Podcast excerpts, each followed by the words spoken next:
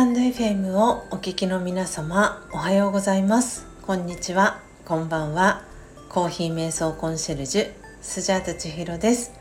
今日ははちがつようか火曜日です。今朝は、えー、火曜日ですので、えー、朝空そらしど音声での収録配信を行っていきたいと思います。えー、魂力、えー、お持ちの方は今日はひゃくじゅうにページを、えー、開いてください。お持ちでない方はお耳で聞いていただきながら、えー、何か心に留まったキーワードですとかフレーズがありましたらノートですとか手帳にアウトプット、えー、してみてください。ということで、この火曜日の朝空そらしどの配信では、えー、ラージャヨガのエッセンスが分かりやすく書かれている書籍、えー、強さと輝きを取り戻す瞑想魂力という書籍に沿ってですね、私の体験談だったりを、えー、シェアしております。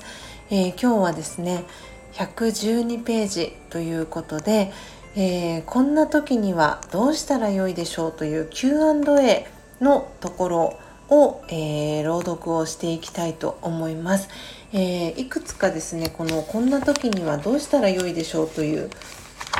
えー、ページが続いているんですけれども、今日は、えー、その中で人間関係で悩んでいる時というところの、えー、キューアンドエー、一つ目の キューアンドエー を、えー、読んでいきたいと思います。で、えー、これを読ませていただいて、私の、えー、体験談だったり、えー、経験談だったり、えー、ラージャヨガで、えー、感じたことがあったら、そちらも皆様に、えー、シェアをさせていただきたいと思います。えー、この毎週火曜日ではですね、火曜日の配信では私が、えー、にせんじゅうにねんから学び続けているラージャヨガの瞑想の、えー、体験談だったり、えー感じたことだったりっていうのをシェアしている、えー、配信になります。で、その際に、えー、その先ほども、えー、お伝えしたんですけれども、強さと輝きを取り戻す瞑想魂力という書籍に沿ってですね、はい、お話をさせていただいております。えー、この魂力の書籍、えー、購入していただくことが可能です。えー、書籍代がせんはっぴゃくえん、えー、そして送料ひゃくはちじゅうえん、えー、含めて合計せんきゅうひゃくはちじゅうえんでお送りすることが可能です。えー、聞いていただいた方でラージャヨガの瞑想、えー、ご興味をお持ちいただいた方、私も勉強してみたいなと思った方がいらっしゃいましたら、コメント欄ですとか、えー、スタンド エフエム のレター、そして公式 ライン、エスエヌエス、ディーエム、はい、コンタクトしやすいところからですね、えー、ご連絡をいただけたらなと思っております。では、前置きが長くなりましたが、えー、早速、えー、朗読を始めていきたいと思います。えー、では、今朝は魂力ひゃくじゅうにページ、えー、こんな時にはどうしたらよいでしょう、えー、人間関係で悩んでいる時 キューアンドエー 一つ目になります。では、始めていきます。強さと輝きを取り戻す瞑想魂力ひゃくじゅうにページ、こんな時にはどうしたらよいでしょう。人間関係で悩んでいる時、問いいち、職場の同僚にどうしても苦手な人がいるのですが、どうすればそれを克服できるでしょうかという質問です。えー、その答えです。誰かを苦手だと感じるのは、相手が自分の価値観に当てはまらず、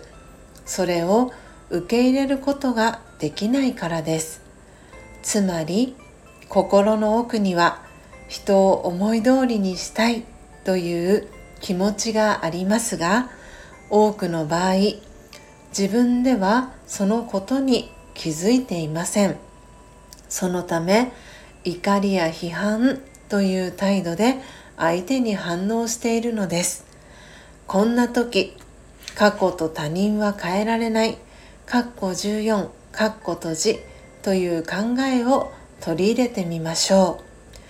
人をコントロールするのは誰にもできないことです。まず、否定的な気持ちを脇に置いて、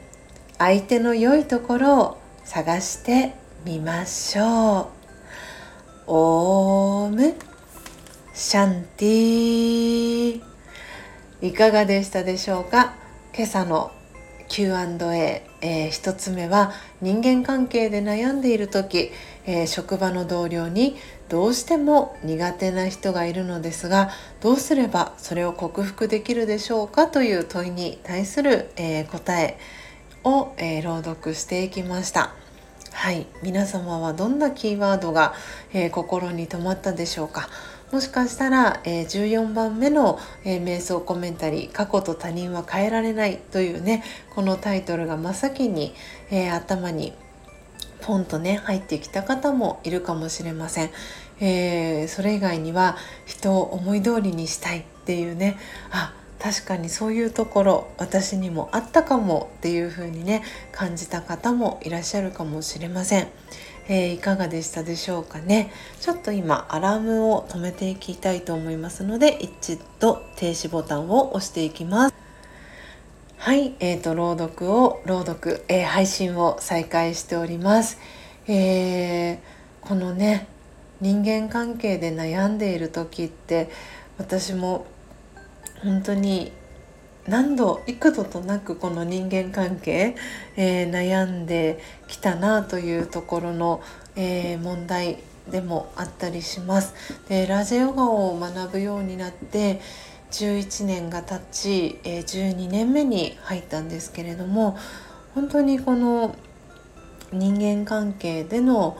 考え方だったり捉え方っていうのは、ラジオヨガを学ぶ前と、えー、学び始めた後では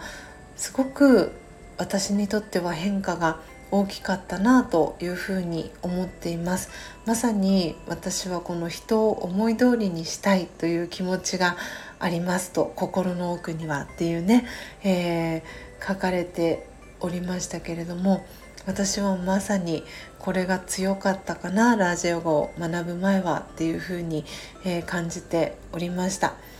うん、でもやっぱりこう人を思い通りにしたいと思っても、ここのその後に出てくる過去と他人は変えられないっていうね、この瞑想コメンタリーにもあるように、本当に自分自身の過去は変えられないですし、えー、自分の周りの人っていうのも、えー、変えることはできない、えー、変えられるのは今この瞬間と、えー、未来ですね、自分自身と、えー、未来っていうのは変えていくことができるという知識をこうラジオヨガで学んだ時に、うん、その相手のことが苦手と思った時に、えー、一番最後にも書かれていますけれども、否定的な気持ちを脇に置いて相手の良いところを探してみましょうっていうふうにね最後、えー、書かれていたんですけれども、まさに私はこの、えー、考え方をねするようになりました。で、これがきっかけで、えー、当時勤めていた、えー、会社の上司ともこうバチバチすることもありました。えー、どちらかというと、その私の上司はですね、えー、と性善説とか性悪説っていう、もし言い方をするのであれば、えー、性悪説の方で、私は性善説、もともと人には素晴らしいところがあるっていうふうに、えー、考えるので、その方を見た時に、この人のこういうところ素敵だな、ああいうところ素敵だなっていうふうに、えー、見ていくっていうところがあったんですけれども、その、えー、上司はですね、こういうところが良くない、ああいうところが良くないっていう風に、すごくね悪いところをね、あの否定的なねところを見ていくんですよね。だからああこうも違うんだなって思いながら、なんでまあそこの悪いところを上司が指摘することで、あ、確かにそういうところもあるよな、でもこの人にはこういう素晴らしいところがあるから私はそこを伸ばしていきたいなとかで、人間関係をよく気持ちよく一緒にねお仕事をしていくにあたって、人間関係をよくしていきたいなっていうのもあって、なんでその、まあ、いいところも悪いところもね表裏一体っていう言い方をしたりもしますけれども、うん、でもやっぱりどっちを見ていきたいかってなった時にその自分の良心、えーと、良い心は、えーと、答えを知っているんですよね、うん、なんで良いところをねそう探していくっていうねところを私はするようになりました。なので悪いところがもしたとえあったとしてもそこにフォーカスを当てるのではなくて相手の方の良いところだったり、えー、素晴らしいところを見てそこをね言葉にして投げかけてあげたりですとかそういうことをねすごく、えー、ラジオ語を学ぶようになってから、えー、することが増えていったような気がします。そうするとその苦手だなって感じている人も、えー、克服できる方向に、えー、向かっていくのかなっていうそんな体験を、えー、させていただいたことがあります。えー、その状況からねその人から、えー、逃げるっていうねという、まあ、一時的に離れるっていうのもね選択肢の一つにもあるかなと思うんですけれども、今日は否定的な気持ちを脇に置いて相手の良いところを探してみましょうというふうにね書かれておりました。なので今もし、えー、お聞きいただいている方で何か人間関係でね悩んでいる方がいらっしゃいましたらぜひ、えー、相手のいいところ一つでもいいのでよかったら見つけてみてください。ということで皆様、えー、今朝は朝空そらしど、はいえー、こんな時にはどうしたらよいでしょうというねページの朗読をさせていただきました。えー、最後までお聞きいただきありがとうございます。えー、連日暑い日が続いております。そして不安定なねお天気も続いておりますので皆様どうぞ、えー、安全にそして幸せに、えー、今日という一日をお過ごしください。最後までお聞きいただきありがとうございました。コーヒー瞑想コンシェルジュスジャータ千尋でした。さようなら。